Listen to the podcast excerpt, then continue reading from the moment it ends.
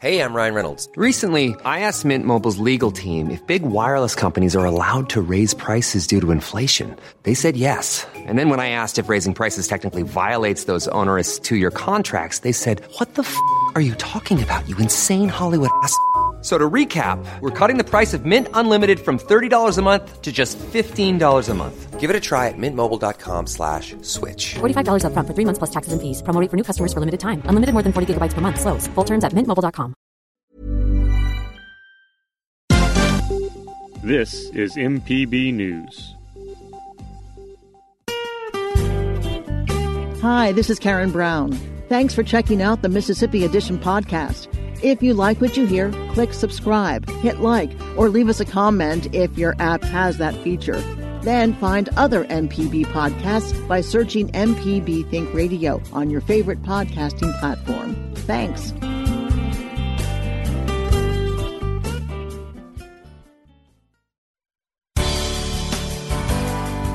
Good morning. It's 8:30 on Wednesday, January 6th. I'm Karen Brown and this is Mississippi Edition on MPB Think Radio. On today's show, lawmakers in the House certify the November vote to adopt a new state flag. Then, on the day Congress is scheduled to certify the electoral votes for president, one member of Mississippi's congressional delegation explains why he's joining at least 100 other Republicans in objecting certification. Plus, after a Southern Remedy Health Minute, black healthcare professionals encourage their communities to receive the coronavirus vaccine. This is Mississippi Edition on MPB Think Radio. Mississippi is one step closer to formally adopting a new state flag. Lawmakers made certification of the November vote to adopt a new state flag their top priority as they gavelled in the 2021 session yesterday afternoon. Members of the Mississippi House voted 119 to 1 to formally adopt the new state flag with a magnolia and the phrase In God We Trust. It will replace a Confederate themed flag legislators voted to remove six months ago. Ahead of the vote, House Speaker Philip Gunn called the day meaningful and historic. Today, we are simply ratifying and putting into law what the people of the state of Mississippi said that they wanted. And so it is a very, it, it, it's a very meaningful day. It's a very historic day. We're excited to be able to do this, and uh, I, I expect full support, you know, for this. Democratic chair of the Mississippi House of Representatives, Robert Johnson, says the official ratification of the flag is a victory. Johnson, who long sought to change the state flag, tells our Michael Guidry it feels like his and other voices were finally heard. It just feels great. I mean, I, I you know, I try to think of some special words to put on it, but it's just a great feeling, a feeling of relief, a feeling of uh, that of, of hopefulness in a state that seems like everything breaks down on racial lines, black or white, uh, determines where you go to school or whether or not your community will get any uh, appropriate appropriated money or you'll get any economic development. Everything seems to break down that way. Here we here we are a state uh, steeped in the Confederacy found a way to come together and get rid of a symbol that I don't think represents where this state certainly not where we should be going. And I don't think it re- represents fully what, who we are capable of being right now. So that the new flag now has come in, and I think it ushers in a new era in the state of Mississippi. What did it mean for, for you and other members of the House that have long sought this change for this to be the, the, the first issue on the first day within essentially the first hours of, of the 2021 session? How did it feel for that to be the first order of business that the House took up? Uh, it, it felt uh, that you like your voices are being heard, that they've been heard, and that that uh, that receptiveness uh, that you've been wanting to happen in the House has, has resulted in a victory. Not just for people like me and other people who have been advocates for getting rid of the flag, but this is this is a victory for the state of Mississippi. The flag, you know, and and the imagery, the the iconography uh, on the old flag, the 1894 flag, was steeped in Confederate ideology. Uh, it was steeped in systemic racism. Um, we're closing the the book on the legacy of the flag, but what needs to be done to address the other issues that that are bound by the the, the relics of systemic racism in Mississippi?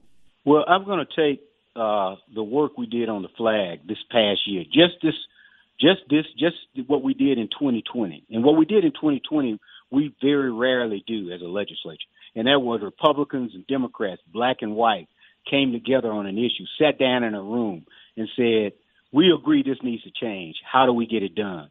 And then the people on the other side who knew it needed to happen but didn't before now had have had didn't have the courage to do it or didn't feel that they could risk that the, politically could take the political risk to do it decided this was more important and i'm going to take that model and when i sit down with republicans and and and people who are not african american and sit down with them and talk to them and i'm going to say you know how we sit sat down and said look that that flag needed to go It's bad for mississippi and we just sit down and say you know uh we need to expand medicaid because not having it is bad for Mississippi. We need to fully fund our school system because not doing it is bad for Mississippi. And if we want to move forward as a state, we have to have equal pay for women and adequate education for children and health care for everyone. If you do that, just like the flag is going to move us forward, let's come together and work on those issues because in their hearts, just like they knew about the flag, in their hearts, they know that all these things need to be done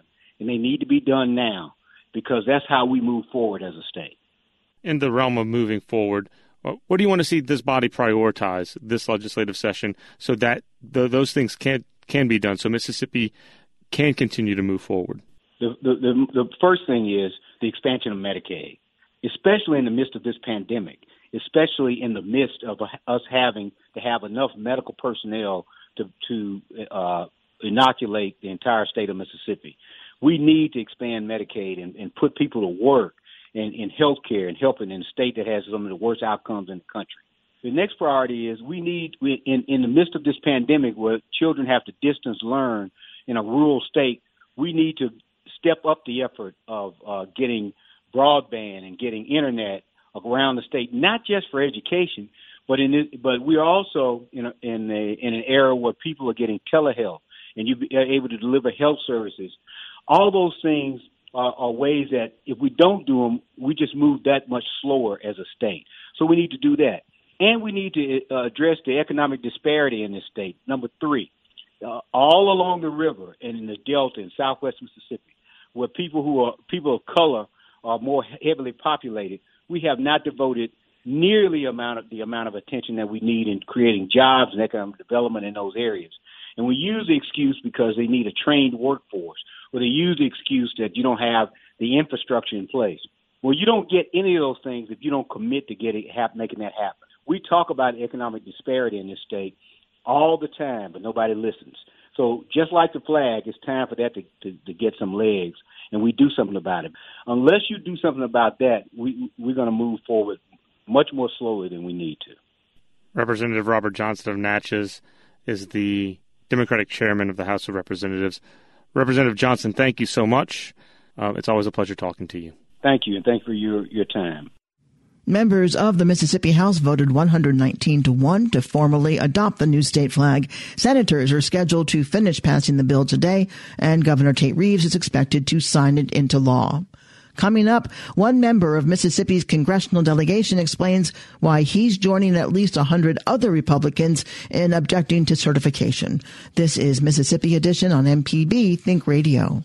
The contractor ever tell you the price of something and it sounds so high you think, eh, maybe I'll try it myself. Some jobs just aren't that difficult, and yes, you can do it. If you want to find out how to do those things, listen to Fix It 101, podcast everywhere. This podcast is a local production of Mississippi Public Broadcasting and depends on the support of listeners like you. If you can, please donate today at mpbonline.org. And thanks.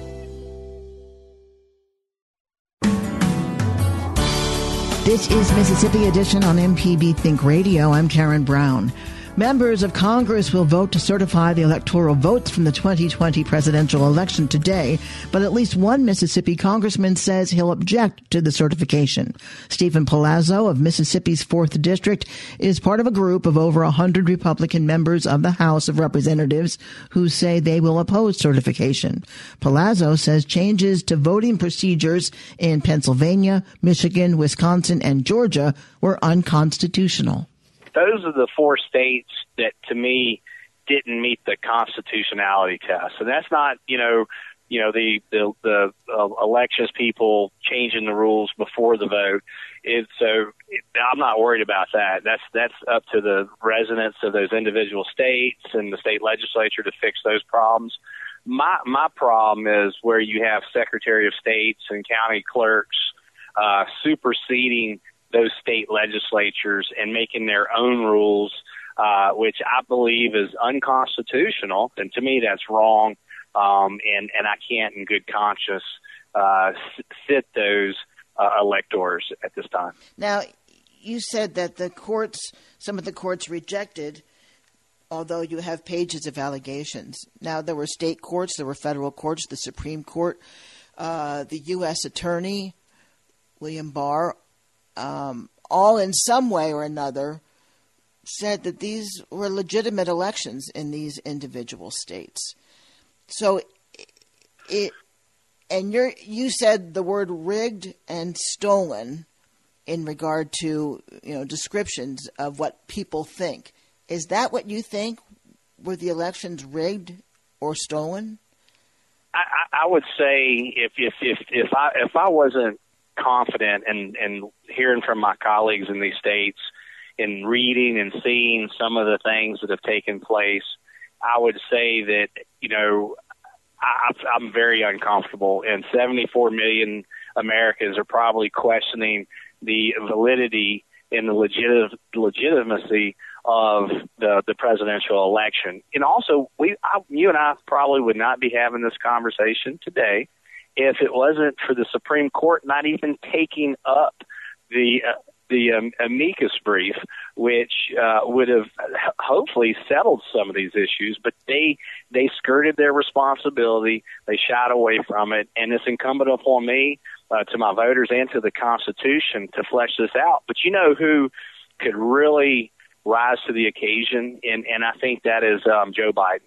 You know, Joe Biden, you know, talked about, you know, I think around November the seventh you know, he wants to heal America. America needs to be healed. He wants to be the president for all Americans. And to me, that means Republicans, Democrats, and independents and anybody else.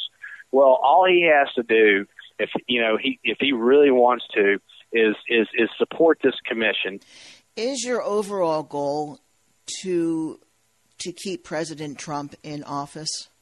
Well, I, I voted for President Trump. I think President Trump has done a fantastic job, and I think he would, if people would have voted uh, based on the, the, the great policies uh, that we've been able to push forward, you know, the record economy, the record um, rebuilding our military, uh, trade agreements. I mean, he's done everything to make America great for all Americans. And so, no, I, I'd say even though he's my choice, uh, at the end of the day, I, I plan on supporting whoever the commander in chief is of this nation because, you know, we need to come together and be united because our enemies love the fact that we're divided and that we cannot do that. We will tear ourselves apart. And so I, I look forward to uh, a rapid conclusion to this, and I will ultimately, at the end of the day, support whoever um, the Electoral College nominates as the President of the United States. But I do ha- feel deep in my heart because of the deep, deep distrust that many Americans have in this process that we have to have a conversation and we have to have that conversation today about some of the misgivings we have with those certain states.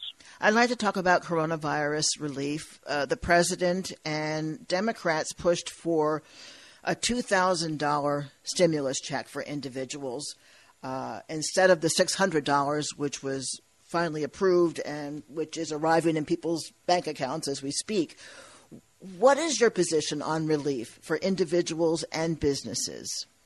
Yeah, it's it's extremely important. I, I know I know that you know we've we've been 2020 and the COVID 19, the global pandemic, um, required unprecedented responses to an unprecedented crisis that we've never uh, have dealt with as a nation, and so I believe at this stage we knew, and you know we've had the you know the ability of hindsight based on the first CARES package to know what worked and what didn't work.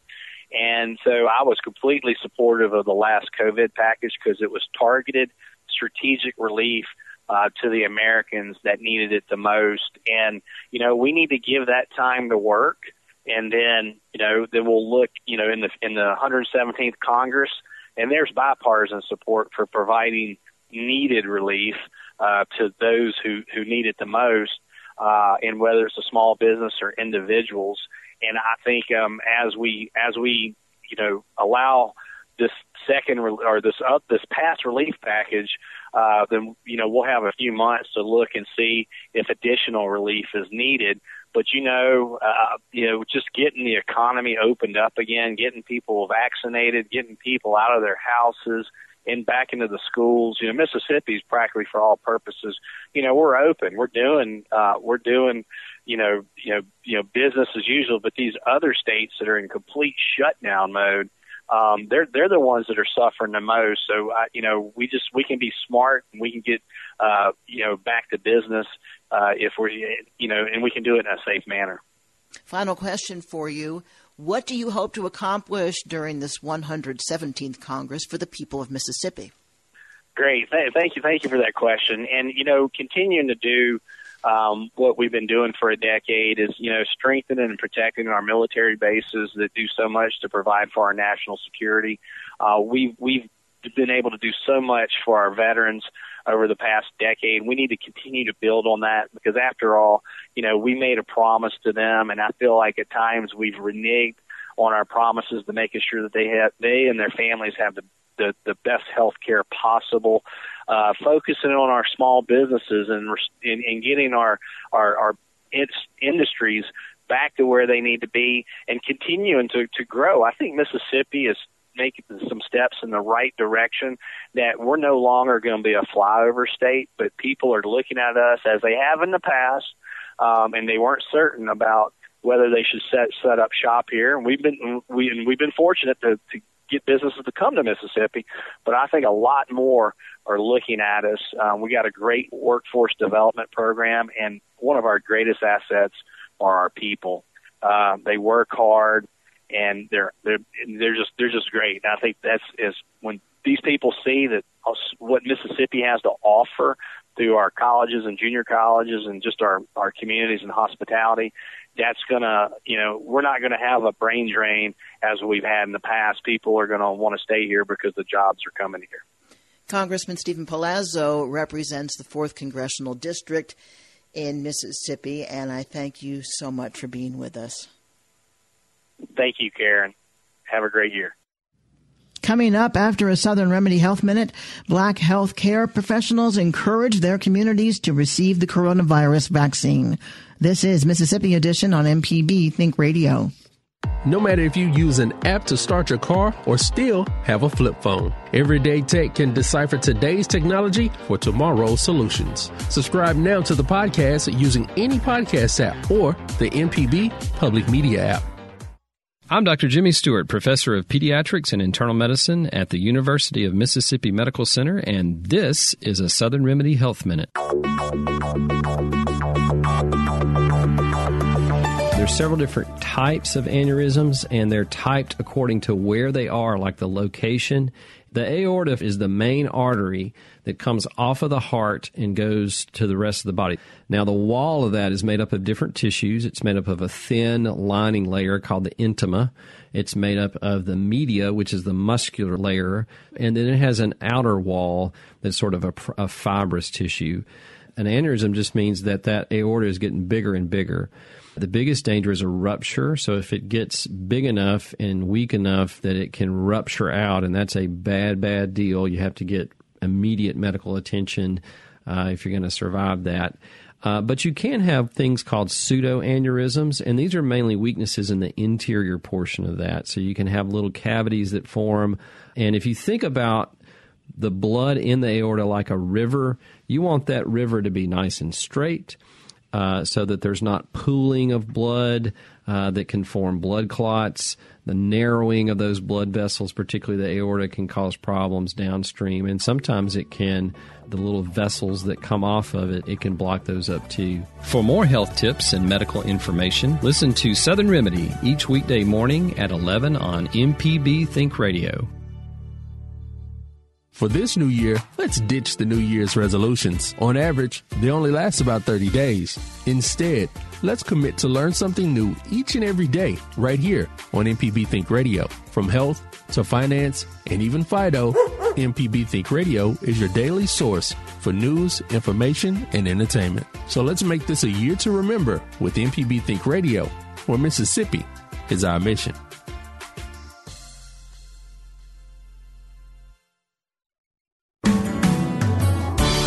This is Mississippi Edition on MPB Think Radio. I'm Karen Brown. Health officials say they're concerned about low vaccination rates among black healthcare workers in Mississippi. Black Mississippians make up around 35% of the state's total population, but only 17% of the state's coronavirus vaccines have been given to black healthcare workers and long-term care residents.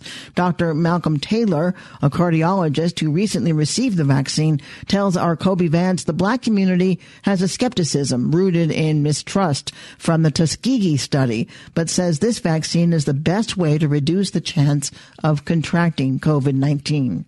We have a major pandemic raging through this country and not many options. And the vaccine is kind of the light at the end of the tunnel.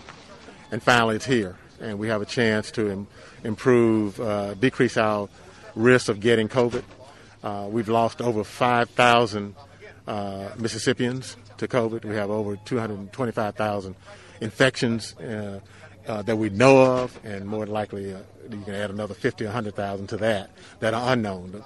So we need to be able to to get people vaccinated as soon as possible uh, so that it can uh, decrease the incidence of infections. African American community has been to a slow start of getting these uh, vaccines out, especially in, at least in the medical community so far. Uh, what are your thoughts on that, and what would you uh, tell other physicians and doctors and nurses and other healthcare workers across the state um, about what what your thoughts are on this vaccine?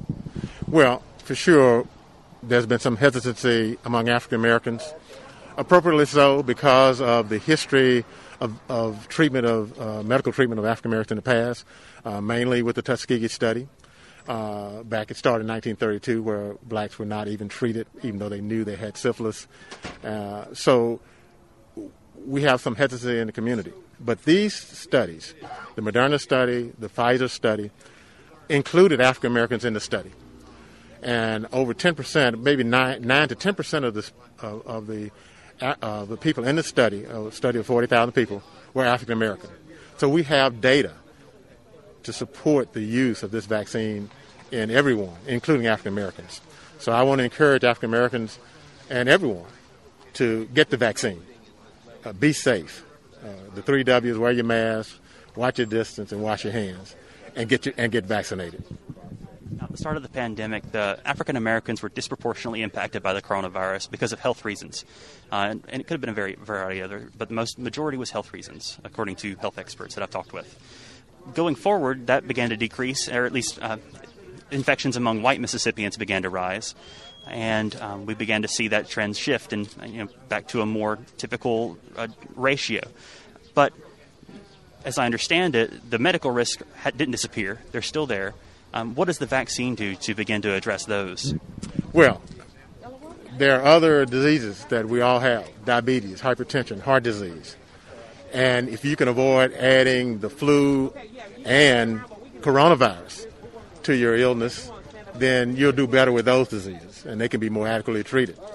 Uh, for African Americans, there's no doubt that uh, uh, our numbers were disproportionately represented in the totals in Mississippi. I think African Americans have been very diligent about wearing a mask and washing their hands uh, and keeping their distance. But the younger people tend not to be as resilient uh, in terms of following the guidelines. So uh, ultimately, it's all about following the guidelines and getting treated, getting vaccinated, and we'll all do better. Dr. Malcolm Taylor is a cardiologist in Jackson.